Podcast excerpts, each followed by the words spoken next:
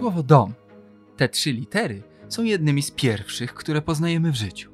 To główny bohater naszych dziecięcych rysunków. Dzień dobry. Przy mikrofonie Krzysztof Story, a wysłuchacie podcastu powszechnego. W tych rozmowach moi goście pokazują, że dom to znacznie więcej niż tylko cztery ściany. Zapraszam. Czujcie się jak u siebie w domu.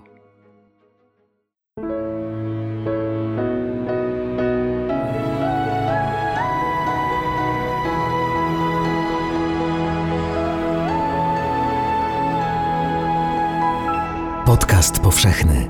Weź, słuchaj. Pewna dziewczynka zapytała tatę, czy mogłaby zostać prawdziwą księżniczką. Pół roku później jej tata utworzył na pustyni Królestwo Północnego Sudanu, a swoją córkę uczynił jego księżniczką. W dzisiejszym odcinku e, podcastu Dom znowu wybierzemy się za granicę e, i to nawet za kilka granic. Wybierzemy się do najmniejszych państw świata, do państw dziwnych, do państw na platformach wiertniczych, do krajów wymyślonych. A moim gościem jest autor książki Tyci Państwa. Księżniczki, bitcoiny i kraje wymyślone, Maciej Grzękowicz. Cześć Maćku. Cześć, cześć, cześć. No i muszę cię zagadnąć o tytuł. Dobór tematu jest y, sam w sobie y, bardzo ciekawy. Opisujesz takie kraje, o których mało kto słyszał, a jeszcze mniej osób je uznaje za prawdziwe państwa. Ale ja zapytam o sam tytuł. Tyci państwa. Y, I o definicję tego pojęcia. Powiedz mi, czym są dla ciebie tyci państwa i czym się różnią od małych kraików i mikronarodków na przykład? Małe krajki i mikronarodki, to mam wrażenie, że takich terminów jeszcze nie ma, ale e, tyci państw też do niedawna nie było. Bo tak naprawdę, kiedy myślałem nad tym, czym ta e, książka miałaby być i kiedy planowałem pierwszy projekt, to stwierdziłem, że to musi się jakoś nazywać, tak? I pomyślałem, czy nazwać ją mikronację? Może nie, bo to brzmi tak e, nie do końca szczerze nawet, bo te wszystkie organizmy państwowe, o których mówimy, e, oddolnie powstające, zazwyczaj bez jakiejś tam historii, bez jakiejś e, kultury, która je nadbudowuje, że na przykład to nie jest tak, że jest jakiś wielki naród bez państwa, jak na przykład Kurdowie, tylko jest jakiś jeden człowiek, który chciałby, żeby to państwo nagle zaistniało i żeby to było państwo na przykład skrajnie libertariańskie. Więc te państwa, e, one nie są narodowe, więc skąd te nacje? No to to jest po prostu kalka językowa z języka angielskiego. E, ale one też, te wszystkie historie są dosyć bajkowe. I stąd właśnie pomyślałem, że są takie tyci państwa, nie? Takie, takie państwa jak z bajki, trochę dla dzieci. To brzmi tak pieszczotliwie. Trochę właśnie tak brzmi pieszczotliwie i bałem się, żeby to nie zabrzmiało jakoś uwłaczająco dla tych projektów, bo tego e, nie chciałem. Ale z drugiej strony pomyślałem, że właśnie to, że są tutaj te tyci państwa, to jest dobrze, ponieważ mikronacje oddolnie właśnie powstające organizmy państwowe mogą przybierać bardzo różne formy. To może być zarówno tak, że ktoś znajdzie sobie jakiś rzeczywiście kawał ziemi niczyjej i go zajmie i to będzie całkiem poważne, ale może być też tak, że ktoś założy sobie stronę internetową e, no i stwierdzi, że to będzie jego królestwo. Może wypisać sobie tam wszystko, może sobie napisać całą konstytucję, może sobie wypisać skład e, rządu i podlinkować do ich profilów na Facebooku. No ale to będzie dalej jakoś tam działanie na małą skalę. A ja w mojej książce zdecydowałem zająć się takimi projektami, które które rzeczywiście idą trochę dalej i są już, już tak na granicy może momentami tej państwowości, no ale jednak jeszcze nie. Tutaj kryterium obszaru czy, czy powierzchni nie jest dla ciebie decydujące, no bo przecież y, piszesz, y, nie nazwalibyśmy Watykanu tyci państwem, mimo że jest mniejszy obszarowo od większości y, krajów czy tyci państw, które ty opisujesz w książce pewnie większość e, z osób, które nas teraz słuchają, e, przychodzi wam do głowy Sealandia jako takie najbardziej chyba znane tyci państwo. E, platforma przeciwlotnicza na Morzu Północnym, którą Roy Bates zadeklarował, ogłosił, proklamował jako niezależne od Wielkiej Brytanii państwo. E, wprowadź nas, Maćku, szybko w historię Sealandii, bo ona jest takim kanonem historii mikronacji. Wprowadzę e, bardzo szybko. Jeszcze szybciej, za to na początku powiem, że taki Watykan to by było mikropaństwo. Mikropaństwo, czyli takie państwo normalne, mniej więcej działające, ale bardzo właśnie małe. Zaś Sealandia jako mikronacja, w tym oficjalnym, powiedzmy, oficjalnej terminologii, o ile terminologia ci państw mikronacji jest w ogóle jakkolwiek oficjalna, e, powstała w 1967 roku właśnie na tej platformie przeciwlotniczej e, gdzieś tam na wybrzeżu Wielkiej Brytanii, ale już poza jej wodami terytorialnymi. Ponieważ w Sealandii chodziło o to, że jej założyciel e, Roy Bates miał żyłkę radiowca, czyli może dzisiaj by na przykład robił podcast, ale wtedy musiał zrobić pirackie radio. Pirackie, ponieważ nie było aż tak łatwo założyć własne radio wtedy w Wielkiej Brytanii więc właśnie na takich opuszczonych jakichś konstrukcjach poza wodami terytorialnymi takie rzeczy się działy. I tam nawet na tej platformie już było wcześniej jakieś radio, już ktoś tam był, ale jakoś Roy Bates się ich pozbył. Jednak w momencie, kiedy rzeczywiście był już w posiadaniu tej platformy, stwierdził, że on zrobi coś innego i że on założy tam własne państwo, a konkretnie właśnie Sealandię, księstwo Sealandii, no i ogłosił się tym księciem. I to była jedna z pierwszych takich mikronacji, o których naprawdę bardzo dużo osób usłyszało. Już wcześniej one powstawały w takiej lub trochę innej formie, ale Sealandia była punktem takim, który w historii, który rozpoczął masowe powstawanie mikronacji. Masowe i e, dość rozproszone po całym świecie, w tym jedno państwo, które jest nam bardzo bliskie. Państwo, które je powstało na terytorium, już byłym terytorium Rzeczpospolitej, czyli Królestwo Kabuto. E, tak, sama Rzeczpospolita możliwe, że miałaby pewne wątpliwości co do tego, czy to już jest byłe jej terytorium. Ona pewnie by twierdziła uparcie i tak zresztą twierdzi, że no, ta działka pod Radomiem to jest dalej jednak Polska. No ale nie wszyscy tak twierdzą i właśnie obywatele i sympatycy Królestwa Kabuto mówią, że jest inaczej. A założył je Mieszko Makowski, czyli przedsiębiorca z Radomia, który w pewnym momencie stwierdził, że on, on to by chciał działać w polityce, ale to, co się dzieje w Polsce, to już po prostu przekracza jego e, możliwości wszelakie i on stwierdził, że łatwiej będzie zrobić nowe państwo niż reformować stare. E, czy to była prawda? E, raczej, raczej nie, raczej nie. Zakładanie nowego państwa jest dosyć trudne, ale on się na to porwał. Miał działkę i dalej ją ma. Ta działka jest właśnie pod Radomiem. E, i zorganizował na niej plebiscyt. E, kto tam mieszka? No nikt. Nikt tam nie mieszka, ale ktoś jest jej właścicielem, czyli on, więc on wziął udział w tym plebiscycie, zagłosował, że chciałby rzeczywiście, żeby Kabuto było częścią, e, czy żeby ta działka była częścią Kabuto, a nie Polski. No i tam znalazł paręset osób, które mu pomogło, również podpisując się i wspierając aspiracje kabutańskie do tego, żeby przejąć ten teren. Wysłał to do Ministerstwa Spraw Wewnętrznych i Administracji, a ministerstwo podstemplowało, ale zapomniało odpowiedzieć odmownie. Tylko dostał informację, że okay, przyjęliśmy to. E, I w związku z tym, na bazie jakiegoś precedensu, niekoniecznie e, znajdującego swoją podstawę jakoś w bardzo konkretnym prawie, a może bardziej dosyć umownego precedensu, który Mieszko gdzieś tam znalazł co do Górnego Śląska, stwierdził, że skoro zostało przyjęte, ale e, nim było odpowiedzi, no to to jest taka domniemana zgoda. No i ogłosił, że oto powstało Królestwo Kabuto pod Radomiem, chociaż tak naprawdę miało też jeszcze inne terytoria, między innymi koło Kanady. Królestwo Kabuto, którego jesteś obywatelem. Jak się zostaje obywatelem Królestwa Kabuto? To się dzieje na różne sposoby na przestrzeni dziejów. Na początku, kiedy ja się zgłaszałem, to był taki bardzo prosty formularz, gdzie trzeba było napisać imię, nazwisko, podstawowe dane. Klikało się wyślij, no i odpowiedź tutaj w przeciwieństwie do odpowiedzi od Ministerstwa Spraw Wewnętrznych i Administracji przychodziła natychmiastowo, chociaż tak naprawdę nie dostałem żadnego maila z potwierdzeniem, tylko wykazało mi się na komputerze, gratulacje, zostałeś obywatelem Królestwa Kabuto. Zastanawiałem się wtedy, co mi to da. Okazało się, że jakoś tam specjalnie nic. No ale chyba jestem. Przeczytam fragment y, książki. Grudzień 2016 roku. E, już zostałem obywatelem, jak około 600 innych osób, które też porwał ten romantyczny pomysł. Mnożyły się podejrzenia, kto za tym całym kabuto stoi. Media opozycyjne chciały kabuto antyrządowego. Niektórzy twierdzili wprost odwrotnie, że w stworzeniu państwa maczał palce PiS, może libertarianie, może lewica, może Rosja. Mało kto brał pod uwagę, że kabuto mógł stworzyć po prostu Mieszko. E, każda z tych historii y, tyci państw to jest też historia człowieka, e, bo to są najczęściej pomysły szalonych, czy powiedzmy to delikatnie niestandardowo myślących jednostek. E, jedną z takich jednostek jest Mieszko Makowski, przedsiębiorca z Radomia.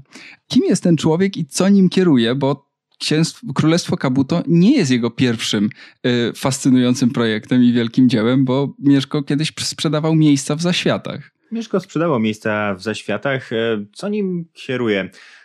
Mm, wydaje mi się, że w tych wszystkich pomysłach, no, jakieś tam e, rolę gra z jednej strony jego idealizm, z drugiej strony oczywiście no jakby konieczność zarobienia, tak, zarobku na tym wszystkim. E, jeśli chodzi o miejsca w zaświatach, no to może rzeczywiście ten idealizm był tutaj nie jakoś e, ważny, ale tylko pozornie.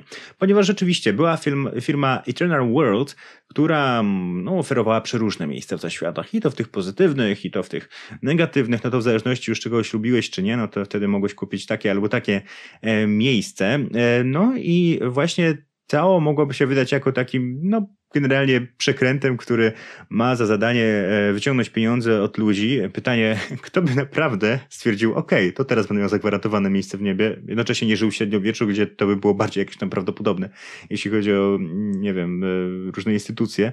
E, w każdym razie Mieszko prowadził wtedy fundację, którą zresztą dalej prowadzi, która według właśnie jego opowieści produkowała protezy za pomocą drukarek, drukarek 3D. E, e, no i właśnie on zbierał pieniądze w ten sposób również na to, żeby te protezy potem wyprodukować i przekazać osobom potrzebującym.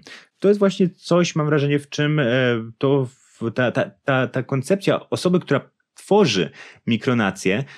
Swoją drogą w angielsku można znaleźć określenie mikronacjonaliści, co brzmi naprawdę zabawnie. To łączy w sobie właśnie tę jakąś rzeczywiście niestandardowość i konwencjonalność, idealistyczność, i jak, ale jakby też zmysł przedsiębiorczy mocno. Przynajmniej deklaratywnie, tak? Bo nie wiadomo tak naprawdę, co w przypadku wielu tych e, osób było ich celem jakimś takim wewnętrznym na początku i co dalej może być ich jakimś tam podskórnym celem, tak? Czy, naprawdę, czy na przykład nie jest to chęć e, wyłącznie stworzenia raju podatkowego, dzięki czemu będzie się miało pieniądze i będzie się ustawionym już raz na zawsze. Może. E, nie wiem. W każdym razie te trzy cechy się ze sobą wiążą. Byłeś na terenie e, Królestwa Kabuto, tej, e, tym terenie i tej części e, Kabuto, która jest pod Radomiem. Jak to dzisiaj wygląda? Bo to nie jest taki projekt, który wizualnie zwala człowieka z nóg. No nie jest to projekt, który wizualnie zwala człowieka z nóg, chyba że lubi generalnie mazowiecką przyrodę, no to wtedy tak. Ale jak na razie tam nic e, poza tą mazowiecką przyrodą specjalnie nie ma. Znaczy okazjonalnie pojawiają się tam rzeczywiście projekty, żeby e, stworzyć strzelnicę. Według Mieszka ona już jest na wykończeniu podobno, ale zależy jak interpretujemy to wykończenie.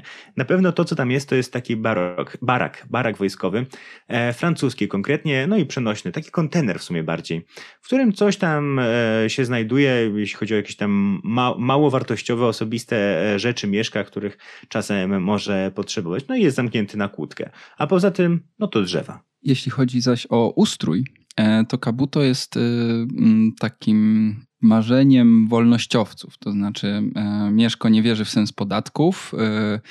W przypadku małych społeczności nie wierzy też w sens utrzymywania policji, bo każdy e, obywatel posiadający, e, posiadając broń będzie mógł bronić się sam, takie jest e, założenie, mm, a jednocześnie jest to monarchia.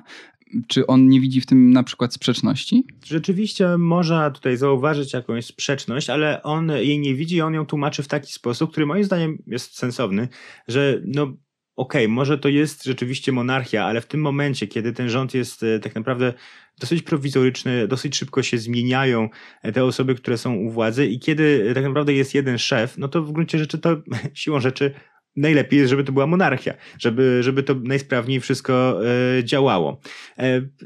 E, tak, no nie, nie tutaj paradoksu. Ja go sam o to zapytałem, ale on właśnie stwierdził, że to jest z powodów czysto pragmatycznych. Przypomina mi to Ateńczyków, którzy e, w czasach kryzysu czy wojny zawieszali demokrację i wybierali jednego wodza, który e, po prostu sprawnie miał e, zażegnać kryzys albo doprowadzić do końca jakiś projekt.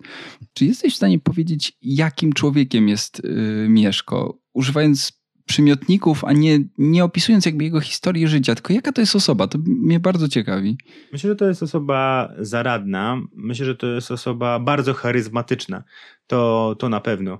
Kiedy zobaczyłem go pierwszy raz, od razu zauważyłem, jak, no jak on właściwie się porusza, jaki używa mowy ciała, ale też jak jest ubrany. Tak? Od razu wygląda na takiego polityka, od razu wygląda na osobę, której można, powinno się zaufać, od razu może trochę tam jakoś oczarować nawet. Momentami rzucić sobie żarcikiem jakimś, który trochę onieśmieli, a trochę rozbawi, trochę rozluźni atmosferę. Jest bezpośredni i myślę, że to też dużo e, mu e, daje. No i cóż, no, jest też technologicznie, technologicznie zaangażowany, przedsiębiorczy. Zastanawiam się, co jeszcze można by było dać. Mia miałeś jakiś pomysł, czytając tę książkę? Myślę, że uparty. To na pewno, tak, zdecydowanie. I to jest bardzo dobry przymiotnik i mam wrażenie, że on po trosze definiuje tę książkę również i wszystkich ludzi, których w niej opisuje ci wszyscy ludzie są bardzo uparci, ponieważ przeciwności losu no to jest ich e, chleb powszedni. Tak jak powiedziałeś o tych Atenach, gdzie zawieszano demokrację na czas konfliktu czy kryzysu, no to w mikronacjach po prostu jakby nie ma innego czasu niż czas konfliktu lub kryzysu. Tak naprawdę kryzys jest permanentny.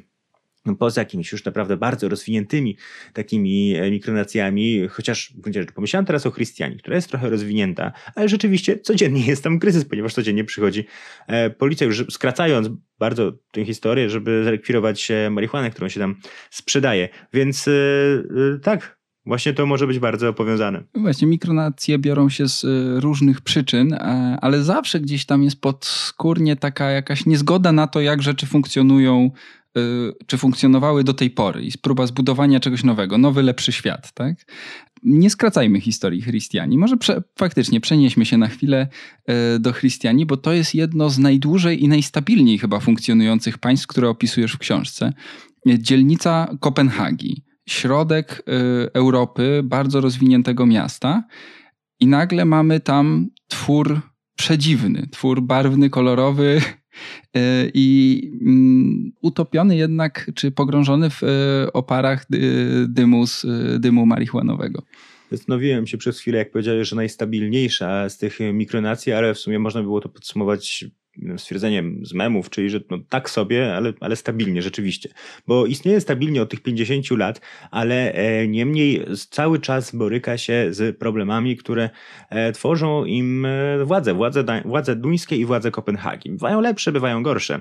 E, te władze dla Chrystiani, jeśli są bardziej postępowe, no to są oczywiście bardziej przychylne, jeśli są zaś mniej postępowe, no to są im mniej przychylne. Ale co to właściwie jest? E, w tym roku Chrystiania będzie obchodzić swoje 50 dziesięciolecie. I myślę, że może być z tego powodu jakaś feta, więc chyba warto pojechać do Danii swoją drogą do Kopenhagi e, za jakieś dwa miesiące mniej więcej albo za półtora miesiąca i w ogóle warto tam pojechać. W każdym razie w 1971 roku e, grupka najpierw okolicznych mieszkańców e, zdjęła tam jakieś zasieki, jakieś płoty z opuszczonej bazy wojskowej właśnie tam w Christianshaven, czyli w dzielnicy Kopenhagi, żeby ich dzieci mogły się tam bawić.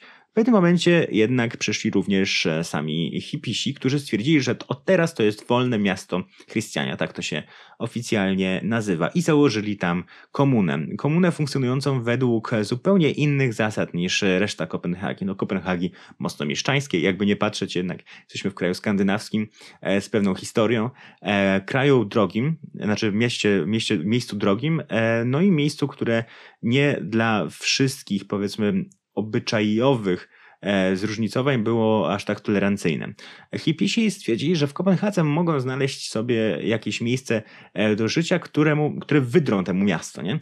I to była właśnie Christiania, dalej jest która w tym momencie działa na zasadzie e, demokracji bezpośredniej, chociażby tysiąc mieszkańców dokonuje najważniejszych decyzji dotyczących mikronacji e, na głosowaniach e, wspólnych, które oczywiście brzmią trochę utopijnie, z drugiej strony bywają czasem problematyczne, jak to z aklamacją bywa i liberum veto, no to znamy z historii również polskiej, które to właśnie mikronacja, która to właśnie, która to właśnie mikronacja żyje w sposób który jest bardzo, który bardzo ogranicza E, własność prywatną, bo chociażby nie można tam kupić domu, e, tylko dom w jest przydzielany na e, właśnie takich zgromadzeniach ogólnych. No i to, co już ja powiedziałem i ty powiedziałeś, czyli ta marihuana, to jest chyba taka klisza na temat Christiani, która rzeczywiście jest jednak trochę prawdziwa, ponieważ tam jedną z głównych atrakcji i również dla turystów, którzy odwiedzają Wolne Miasto, jest ulica dealerów, czyli Pusher Street, na której można znaleźć dziesiątki, stoisk z haszem i marihuaną, no i nikt się z tym jakoś specjalnie nie kryje, chociaż zdjęć robić nie można. Właśnie, nikt się nie kryje. E, Christiania, tak jak powiedziałeś, funkcjonuje zupełnie inaczej niż e, reszta Kopenhagi.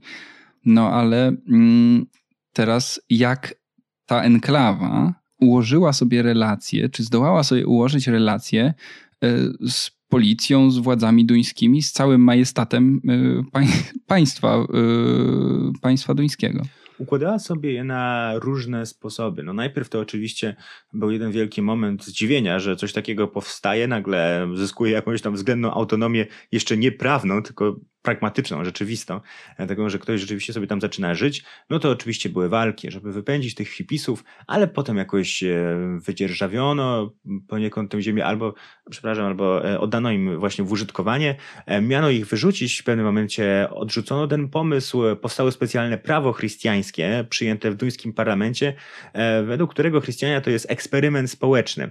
I na tej zasadzie może właśnie funkcjonować w ramach Kopenhagi, aż w końcu skończyły się też te najlepsze czasy Chrystiani. No i w 2011 roku e, Chrystiańczycy musieli wykupić E, te tereny od miasta i stworzyć tam e, własną fundację, która w tym momencie to jest fundacja właśnie Wolne Miasto Christiania. No i to jest bardzo skrócona historia tej społeczności, jednak ona po prostu opiera się na bezustannych walkach o to, żeby móc sobie tam jakoś normalnie żyć i bezustannym tworzeniu z Christiani kozła ofiarnego i szczególnie przez konserwatywnych polityków mówienia, że no ja będę tym, który zamknie Christianie a potem ewentualnie e, już po zejściu z mównicy sejmowej, no nie sejmowej, ale z mównicy w duńskim parlamencie, może sobie pod osłoną nocy sam pójść do Christianii i kupić jointa, jak mi ktoś tam kiedyś e, powiedział. Więc e, tak działa właśnie, tak działają właśnie relacje Chrystiańczyków z władzami duńskimi. No ale, jakby nie patrzeć, e, mieszkańcy Chrystiani chodzą do duńskich szkół chociażby, tak? To nie jest tak, że oni mają wszystko bardzo autonomiczne. Mieszkańcy chrystiani e, nie mają swojego szpitala, więc muszą chodzić do duńskich szpitali. E, więc e, ta tutaj niepodległość jest bardzo względna, ale funkcjonalna w tych granicach, które sobie właśnie chcieli stworzyć sami chrystiańczycy. To jest taka tyci niepodległość. Tyci niepodległość, ale maksy niepodległość w, w skali mikronacji. Jeden z twoich bohaterów mówi, Chrystiania była jak niebo i piekło jednocześnie. Niebo, bo byli tutaj naprawdę wolni, piekło, bo niektórzy to wykorzystywali. Jak się tam czułeś? Czy ty na przykład mógłbyś tam zamieszkać? Myślę, że mógłbym tam zamieszkać i by mi się podobało.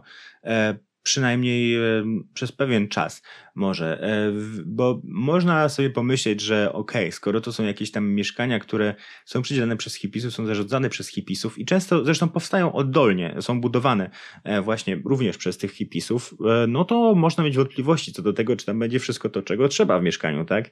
I rzeczywiście, na początku bywało podobno różnie. Przywoływane są jakieś tam stwierdzenia, że no, żyło się tam jak na skłocie, ale takim praktycznie z, z, z, niczym, co było potrzebne. Zamiast stołu były jakieś tam na przykład no, deski, jakieś kartony, czy nie, nie tyle kartony, co na przykład e, takie właśnie na przykład kraty e, z desek drewnianych. E, no i jakoś się żyło. W tym momencie to wygląda inaczej. Tam niektóre z tych mieszkań są całkiem nawet luksusowe.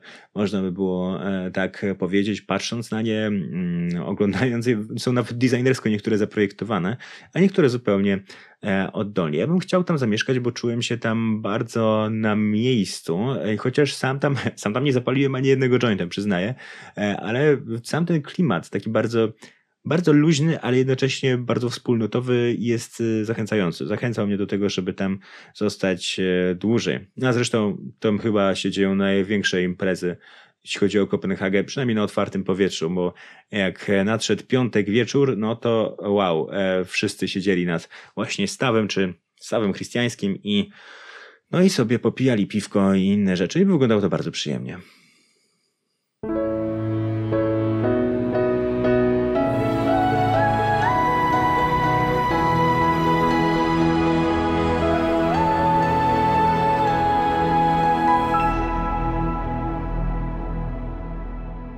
powiem ci, że ja czytając y, Twoją książkę, miałem takie uczucie, że oczywiście opisujesz historię mikronacji, ale że tak naprawdę to jest książka o tęsknocie za wolnością i próbach mniej lub bardziej pokracznych realizacji tej wolności.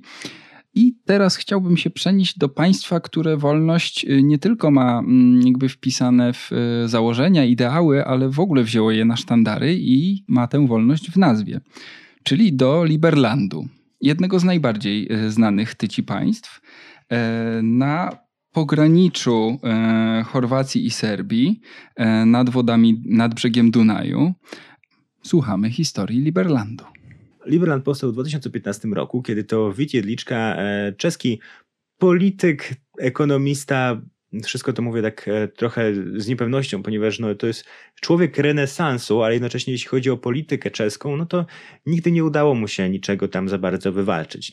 W każdym razie na pewno był libertarianinem i jest. Jest wolnościowcem, jak to się określa, chociaż no oczywiście to jest bardzo mm, jakby względne, czy to jest rzeczywiście jakaś tam wolność, którą byśmy chcieli. W każdym razie on e, przynależał do partii Swobodni, czyli no, wolni, no i chyba dalej nawet e, tam z nią mocno sympatyzuje, nawet w ostatnich wyborach do Europarlamentu w koalicji z nią startował. W każdym razie wcześniej, w tym 2015 roku, on znalazł to terytorium, a to terytorium to jest Gornia Siga. E, pytanie, jak właściwie to się stało, że to terytorium nie było ani w Serbii, ani w Chorwacji, ponieważ tak właśnie było. Otóż Serbia i Chorwacja różnie interpretują swoją granicę. I Chorwacja interpretuje ją według starej linii Dunaju, a Serbia według nowej. E, ta stara jest już nieaktualna i momentami to wygląda tak e, naprawdę, że ta granica w interpretacji chorwackiej trochę zbacza na prawo, trochę na lewo. E, no i jest to mało logiczne, przynajmniej jeśli spojrzymy na mapę. E, no ale zazwyczaj jest tak, że są, powstają terytoryjka, takie małe, sporne, że no Chorwacja uważa, że to jest jej i Serbia uważa, że to jest jej, ponieważ ta stara linia Dunaju e, była trochę bardziej na wschód. Ale jest jeden moment, kiedy stara linia Dunaju była bardziej na zachodzie. I to oznacza, że powstało terytorium, którego nie chce ani Serbia, ani Chorwacja. I tam właśnie pojechał Wit i zatknął flagę libertariańską, złoto-czarną oczywiście, czyli e, w tych kolorach libertarian. No i tak to się wszystko zaczęło i było naprawdę bardzo głośno.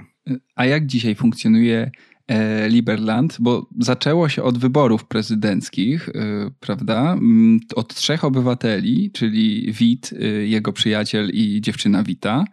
E, zorganizowano wybory prezydenckie o stuprocentowej frekwencji, w których wzięło udział trzy osoby. E, wybrano e, Wita Jedliczkę na prezydenta. No i tu zaczęła się trudna droga tworzenia libertariańskiego raju. I jestem ciekawy, jak, gdzie ten raj jest dzisiaj i jak funkcjonuje.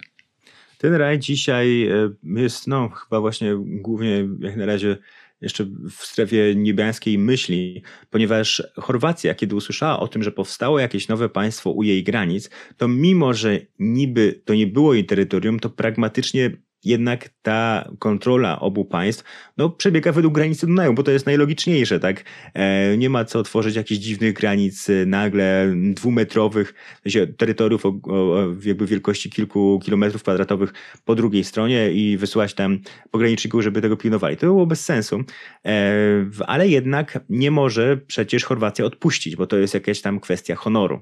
Więc kiedy powstała ta mikronacja na Gorniej Sidze, no to Chorwacja się trochę zdenerwowała, czy wzburzyła i zaczęła się zastanawiać, co zrobić z tym fantem, bo przecież prawnie powinniśmy im przyznać rację, a przynajmniej tak opowiadali właśnie ludzie w Liberlandzie.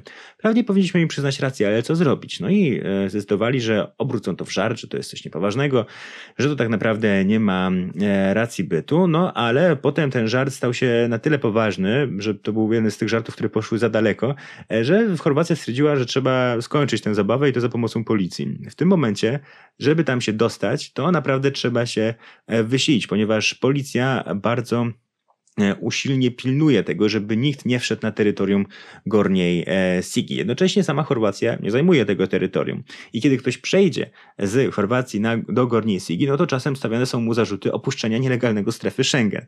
E, no ale dalej, mimo wszystko, jak pies ogrodnika tego terytorium nie odda. Co jest całkiem, prawdę mówiąc, logiczne, ponieważ kto by chciał jakiś nagle libertariański raj pod swoimi granicami, no to by było bardzo niebezpieczne. W każdym razie e, WIT e, w tym momencie buduje chociażby flotę i ma tam dwie e, duże jednostki wodne, czyli Liberty i Bitcoin Freedom. I to na nich w sumie dużo się rozgrywa. E, jednak tak naprawdę w dużej części wszystko dzieje się też w okolicznych miastach serbskich, bo Serbia jest bardziej przychylna sprawie liberlandzkiej. Czyli czy to w Apatinie, czy w Bezdanie, czy w Somborze, czyli takim większym mieście już dosyć blisko e, Gorniej Sigi. Tam e, wtedy działają różne inicjatywy lokalne, tam często przebywa sam WIT, który lobbuje na rzecz Liberlandu, ale też jeździ po całym świecie i tam też lobbuje. No, Wit, y, mm, opisujesz tutaj jego pracę i to nie jest y, mało pracy. Stworzenie państwa to nie jest taka y, prosta sprawa, nawet jeśli to ma być państwo libertariańskie. Jest takie zdanie tutaj, które bardzo mi się spodobało w rozdziale o, li o Liberlandzie, żeby zrobić państwo, w którym nic nie trzeba, trzeba zrobić naprawdę dużo. I tutaj dochodzimy do takiej poradnikowej części naszej rozmowy. Jak zrobić własne państwo? Co trzeba? No na pewno trzeba znaleźć terytorium. Tu widzę, że są różne e, sposoby na to. Wykorzystuje się jakieś zatargi graniczne, jakieś nieścisłości między państwami. E, jest też pomysł z bezludną wyspą, którą można kupić, e, co próbował zresztą zrobić Mieszko Makowski jako część Kabuto. I co dalej? O co musisz zadbać, żeby to państwo zaczęło funkcjonować? To ty ci państwo. To jest pytanie o to w sumie, jakie są cele tak naprawdę.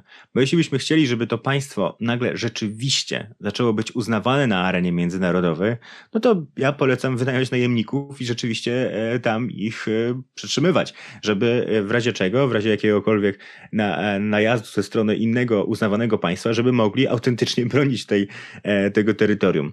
Ale no, jeśli ktoś upiera się przy tej drodze demokratycznej, co czynią wszystkie mikronacje, ponieważ ponieważ wynajęcie najemników jest bardzo drogie. E, no i zresztą ja to polecam, no bo jednak jestem raczej pacyfistą. E, to w takim razie jak się już ma to terytorium, to najlepiej znaleźć e, jakiś lud, stałe, stałą ludność, rząd, który będzie mógł sprawować władzę, no i możliwość wchodzenia w relacje międzynarodowe. No i to tak naprawdę ostatnie jest najbardziej kluczowe tutaj, ponieważ kiedy jak już cię, jakieś jedno państwo, które tak naprawdę jest w ONZ, e, no i które ma jakąś tam sprawczość, nawet najmniejsze, albo powiedzmy jakieś tam mało ważne, uznano, to już jesteś na dobrej drodze. E, chociaż jeszcze to się nie przydarzyło nikomu w historii mikronacji, samemu Liberlandowi może można powiedzieć, że on był bardzo blisko, ponieważ uznał go Somaliland, czyli z kolei państwo nieuznawane, e, które działa w granicach w części byłej Somalii. Więc to jest najważniejsze, ponieważ na tym opiera się e, ta taka teoria niepodległości bardzo pragmatyczna, bo są dwie teorie, konstytutywna i deklaratywna. I deklaratywna to jest jak spełnisz te wszystkie wymagania w, kon w konwencji z Montevideo, no i, no i cóż, no i masz państwo, tak, bo to jest siłą rzeczy już musisz mieć, z definicji. Ale jeśli nikt cię nie uzna, no to co, co z tego państwa masz, tak? Więc najlepiej jak masz e, wsparcie i to jest ta teoria konstytutywna, że to się konstruuje w ramach e, już uznania e, społeczności międzynarodowej. To jest najważniejsze. Czyli relacje. E, takie warunki, właśnie stabilna populacja, możliwość wchodzenia e, w relacje z innymi państwami i terytorium no, stawia konwencja z Montevideo o samostanowieniu narodów z 1933 roku. E, nie jest tak łatwo to spełnić. Tak z praktycznego punktu widzenia, czy te państwa wydają własne paszporty, czy mm, masz jakiś dokument poświadczający na przykład, że jesteś obywatelem Kabuto, e, czy przeprowadzają kontrole graniczne, no i przede wszystkim jak realizują swoją wolność na przykład w tym wymiarze podatkowym, no bo rozumiem, że Dania oczywiście pozwala Chrystiani na przykład funkcjonować w jakiejś tam swojej autonomii, ale urzędy skarbowe uznają dalej, że mieszkańcy chrystiani podlegają prawu podatkowemu duńskiemu. E, ja ci powiem tak, że rzeczywiście te niektóre mikronacje wydają e, paszporty i inne dokumenty. Na przykład e, Liberland. Liberland tutaj chyba w tym przoduje, ponieważ ten liberlandzki paszport, który ja zobaczyłem, no to wyglądał jak taki już rzeczywiście z państwa uznawanego. E, I to był paszport jednego z moich rozmówców. Ale też to, co wydaje Liberland, to jest e, świadczenie karta e-rezydencji, czyli że tam można prowadzić swój niby biznes w internecie. To wzorowane jest na, tym konce- na tej koncepcji estońskiej e-rezydencji. E, no i właśnie można powiedzieć, że to jest chyba jeden z tych planów na to, żeby umożliwić wolny biznes, żeby uwolnić ten biznes, żeby właśnie e, nie płacić aż tak tych podatków, żeby, żeby, żeby on działał w Liberlandzie. E, Pragmatyka tego jeszcze jest mało rozwinięta. Jeśli zaś chodzi o samą Chrystianię, e, to e, tam chociażby, no oczywiście ci wszyscy obywatele, chyba że są e, ze zagranicy i mają inne obywatelstwo, to są również obywatelami duńskimi. Ale jeśli chodzi o sam czynsz na przykład, no to jest już tutaj coś innego, ponieważ czynsze w Chrystianii, które muszą płacić mieszkańcy od właśnie tego momentu, kiedy Chrystiania stała się fundacją, istnieją, ale dalej są najniższe w całej Kopenhadze. I to jest, to jest no, no, no bardzo mała część tego, co trzeba by było zapłacić mieszkając w innych e, częściach tego miasta. Więc tutaj udało im się jakąś tą autonomię zdobyć, ale prawda jest taka, że właśnie ci nie, nie ma chyba osoby, może jest, ale jeśli ta osoba istnieje rzeczywiście, no to jej bardzo współczuję, która miałaby wyłącznie obywatelstwo takiej mikronacji bo to obywatelstwo daje bardzo mało. Daje ci właściwie świadomość, że jesteś jakąś tam częścią tej idei, tak? Ale opieka zdrowotna? No niekoniecznie. E, jakieś tam, nie wiem, paszport, który ktoś będzie rzeczywiście uznawał przy przejściach granicznych, możliwość prowadzenia biznesu? No, czasami tak, bo czasami są takie mikronacje, które są wielkimi ściemami. Na przykład e, e, Melchizedek było takie, e, była taka mikronacja, która w pewnym momencie no, okazało się rzeczywiście wszystkich wprowadza w błąd, ale przez długi czas funkcjonowała jako organizacja poniekąd przestępcza do e, tutaj no, oszukiwania różnych banków na przykład. E, no, ale jednak te wszystkie usługi e, publiczne w tym momencie tam e, działają przeciętnie albo nie działają. Więc tak to wygląda. Ciężko jest żyć w takim tyci państwie. W książce opisujesz y, kilkanaście y, tyci państw. Nie wszystkie odwiedzimy w rozmowie, żeby ci całej opowieści tutaj y, nie, nie wygadać, ale czy potrafisz oszacować, ile takich mikropaństw na świecie teraz istnieje lub próbuje zaistnieć? E, jeśli chodzi o mikronacje, no to e, wydaje mi się, że można powiedzieć, że około 4000 tyle wnioskowałem z, e, z wpisów na Mikrowiki, czyli takim najbardziej popularnym e, serwisie, e, encyklopedii zrzeszającej informacje na temat właśnie mikronacji. Ale ile jest takich rzeczywiście, które starają się zdobyć niepodległość lub działają na jakąś tam szerzej zakrojoną skalę, które mają tam jakieś terytorium właśnie tych tyci państw rzeczywiście, a nie samych mikronacji, to trudno powiedzieć. Trudno naprawdę powiedzieć, ale jeśli chodzi o mikronacje przeróżne, e, no to jest ich, no myślę, że przynajmniej 4000, a jest też dużo takich, które nie zostały wpisane na mikrowiki wcale. Mikrowiki. Wszystko jest tyci, mikro i małe i są też mikronacje, które wypełniają dość dobrze to takie kryterium e, narodu, to takie kryterium, że jesteśmy związani, jako, że tu jest za tym jakaś historia, że czujemy się jednak e, obywatelami tego czy innego tyci państwa. I takim przypadkiem jest y, chyba ostatnia mikronacja, którą odwiedzimy, czyli Seborga. Bo tutaj przecież mamy wszystko. Mamy y, historię, mamy y, hymn, mamy księżniczkę, księżniczkę Ninę. To jest jedna z tych mikronacji, która sprawia mi problemy definicyjne, ponieważ często mówię, że mikronacje e, są właśnie takimi państwami, które nie opierają się na idei narodu, czy na idei jakiejś tam wspólnoty, e, tylko na jakichś nowych ideach do tego e, stworzonych, żeby stworzyć idealne państwo, tak, po to właśnie wykoncypowanych. No a tutaj jednak jest ta tradycja, jest ta tradycja historyczna. No ale w gruncie rzeczy chodzi o tradycję państwowości, a nie jakiegoś narodu seborskiego, ponieważ mieszkańcy Seborgi uważają, że oni są niepodległym państwem i że mają na to dowody historyczne.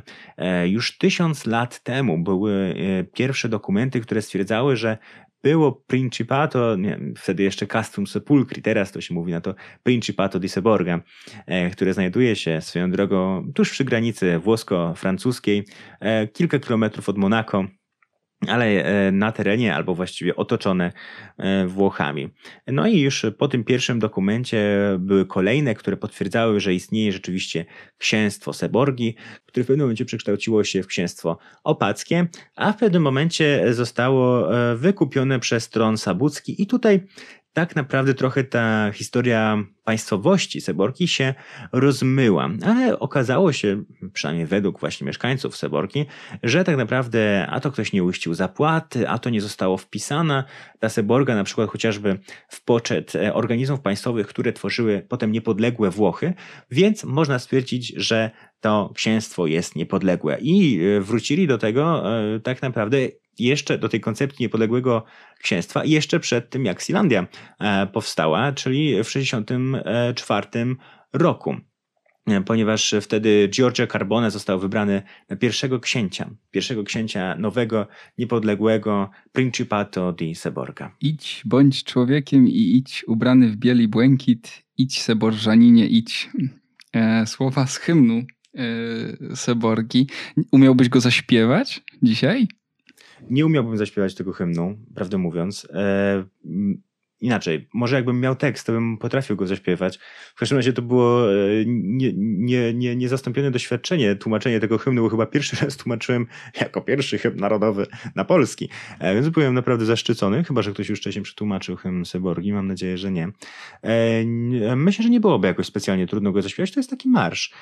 Więc jak się tylko wysłucha to, tych wersji hymnu, które są na stronie internetowej Księstwa Seborgi, ale również powstała nowa wersja, chyba jeszcze nawet jakoś e, mało dostępna, wykonana przez e, Słowacką Filharmonię, jest już naprawdę elegancka, e, no to właśnie można sobie do tego pośpiewać i myślę, że myślę, że czemu nie, to jest niezła melodia.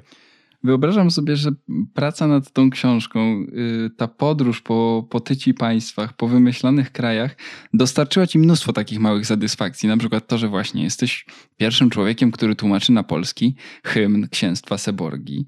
E, ale muszę cię zapytać o to, po co w ogóle o tym pisać? Bo ty z dużą życzliwością, ale też taką uwagą y, pochylasz się nad historiami, które z perspektywy świata kompletnie nie mają znaczenia. A dlaczego?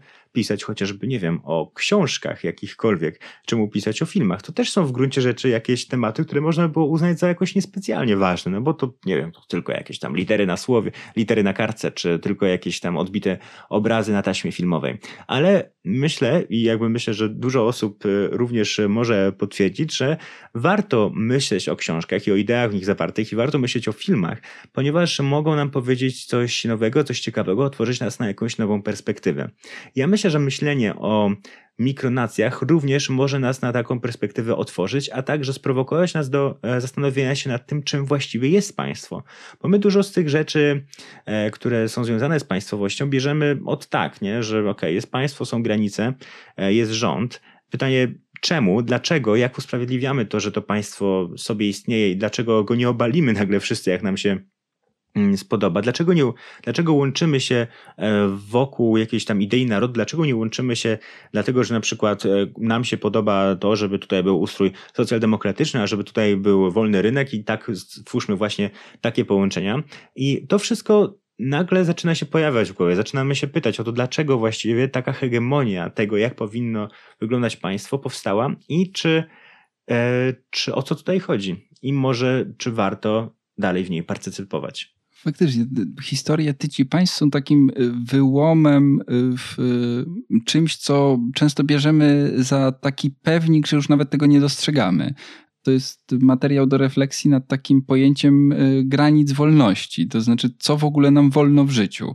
Bo ja mm, przed lekturą tej książki na przykład nigdy bym nie przypuszczał, że wolno w ogóle w życiu założyć własne państwo, prawda? Że państwo jest takim odgórnym e, tworem, które po prostu trzeba zaakceptować i dostosować się. Ty trochę i te historie odwracają, mm, odwracają te koncepcje. E, czy ty y, miałbyś taką żyłkę, widzisz sobie taką żyłkę, żeby założyć mikropaństwo, albo gdybyś miał już założyć takie tyci państwo, to jak ono by było skonstruowane? Nie mam w sobie chyba takiej żyłki, ponieważ uważam, że jednak te, jakby, że, że, jednak jestem załączeniem, tak, a nie rozdzielaniem, a w dużej części właśnie tworzenie mikronacji to jest jednak, ja patrzę z dużą przychylnością rzeczywiście na to wszystko, ale to jest jednak oddzielanie się, to jest jednak tworzenie kolejnych granic. Ja bym stworzył jakieś maxi państwo, ale jeśli już miałbym tworzyć jakieś, e, to może to by było coś w stylu Christiani albo coś w stylu Seborgi. To by było takie państwo, które by tworzyło jakąś wspólnotę ale rodzinną, e, w której każdy miałby szansę się rzeczywiście jakoś tam wypowiedzieć i być e, wysłuchanym. I to brzmi utopijnie, ale wszystkie te projekty mikronacji w gruncie rzeczy są utopijne. No bo czy to właśnie komunalizm i demokracja bezpośrednia, e, czy to libertarianizm i zupełnie niewidzialna ręka rynku, która wszystko nam ogarnie, E, tak, to by było coś w tym stylu. Powiedziałeś wszystkie mikronacje i na koniec chciałem ci zadać pytanie właśnie, gdzie widzisz wspólne mianowniki albo mianownik e, w tych wszystkich historiach? Myślę, że tą wspólną częścią jest to, o czym już trochę powiedziałeś, czyli ta wolność. To zawsze jest dążenie do uzyskania wolności, tylko czasem wolności do, a czasem wolności od. E, czy to wolności właśnie od podatków i do prowadzenia biznesu, czy to wolności od ograniczeń obyczajowych i tego, że nie wiem, nie można sobie pomalować domu na kolor, jaki by się chciało, e, do właśnie wspólnoty, która polega na tym, że każdy jest inny. I, to jest e, tutaj w tym zaleta. Więc wydaje mi się, że ta wolność jest tym, co spaja te wszystkie historie, ale też e, to, że ci, te wszystkie osoby są bardzo niekonwencjonalne i te wszystkie osoby uciekają od e, tych utartych schematów myślowych. Ta niekonwencjonalność i dążenie do wolności jest tym, co je wszystkie łączy. Za oprowadzenie nas po mikropaństwach i tej galerii ludzi wyjątkowych, którzy je tworzą, E, i opowieść o właśnie poszukiwaniu, bardzo niestandardowym poszukiwaniu wolności. E, bardzo Ci dziękuję. Moim gościem był dzisiaj Maciej Grzękowicz, autor książki Tyci Państwa, Księżniczki, Bitcoiny i Kraje Wymyślone. Dziękuję Ci bardzo za rozmowę. Dziękuję bardzo. I to już wszystko w tym odcinku podcastu powszechnego. Dziękuję Wam bardzo za to spotkanie i do usłyszenia. Współwydawcą podcastu powszechnego jest Fundacja Tygodnika Powszechnego. Jeśli słuchają nas Państwo w Spotify albo w Apple Podcast, zasubskrybujcie nasz kanał. Jesteśmy też w Google Podcast i w aplikacji Lekton oraz na www.tygodnikpowszechny.pl/podcast.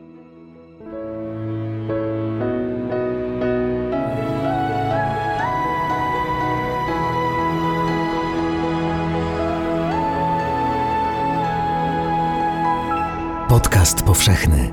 Weź, słuchaj.